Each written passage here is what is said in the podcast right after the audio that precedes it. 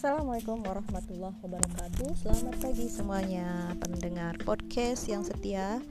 Di sini saya akan bersharing tentang prinsip-prinsip pemicu respon bawah sadar.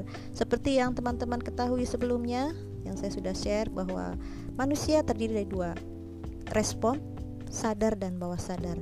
Dan yang paling tinggi adalah respon bawah sadar. Nah, di sini ada 8 prinsip pemicu respon bawah sadar. Ada prinsip-prinsip yang saya jelaskan pagi ini, yaitu pertama tentang reason atau alasan. Ada sebuah percobaan pada tahun 1978.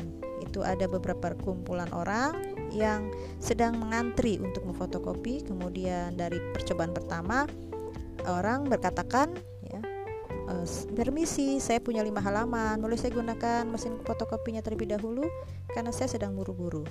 Responnya 94 orang mengizinkan untuk menyalip.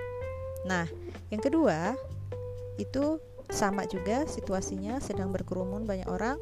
Kemudian seorang ini adalah mengatakan, permisi, saya punya 5 halaman, boleh saya gunakan mesin fotokopinya terlebih dahulu. Hanya 60% orang yang mengizinkan. Kemudian yang paling menarik adalah percobaan ketiga. Bentuk perminta izinnya agak aneh. Permisi, saya punya 5 halaman. Boleh saya gunakan mesin fotokopinya terlebih dahulu karena saya perlu memfotokopi. Dan hasilnya adalah 93% orang mengizinkan. Aneh kan?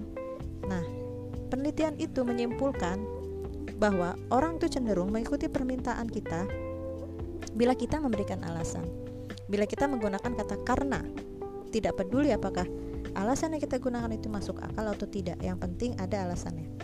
Nah, jadi ketika kita minta seseorang untuk melakukan sesuatu, tambahkan alasan kenapa tindakan itu perlu dilakukan. Nah, itu dia prinsip pertama tentang pemicu respon bawah sadar. Oke, see you. Kita jumpa lagi untuk prinsip kedua. Assalamualaikum warahmatullahi wabarakatuh.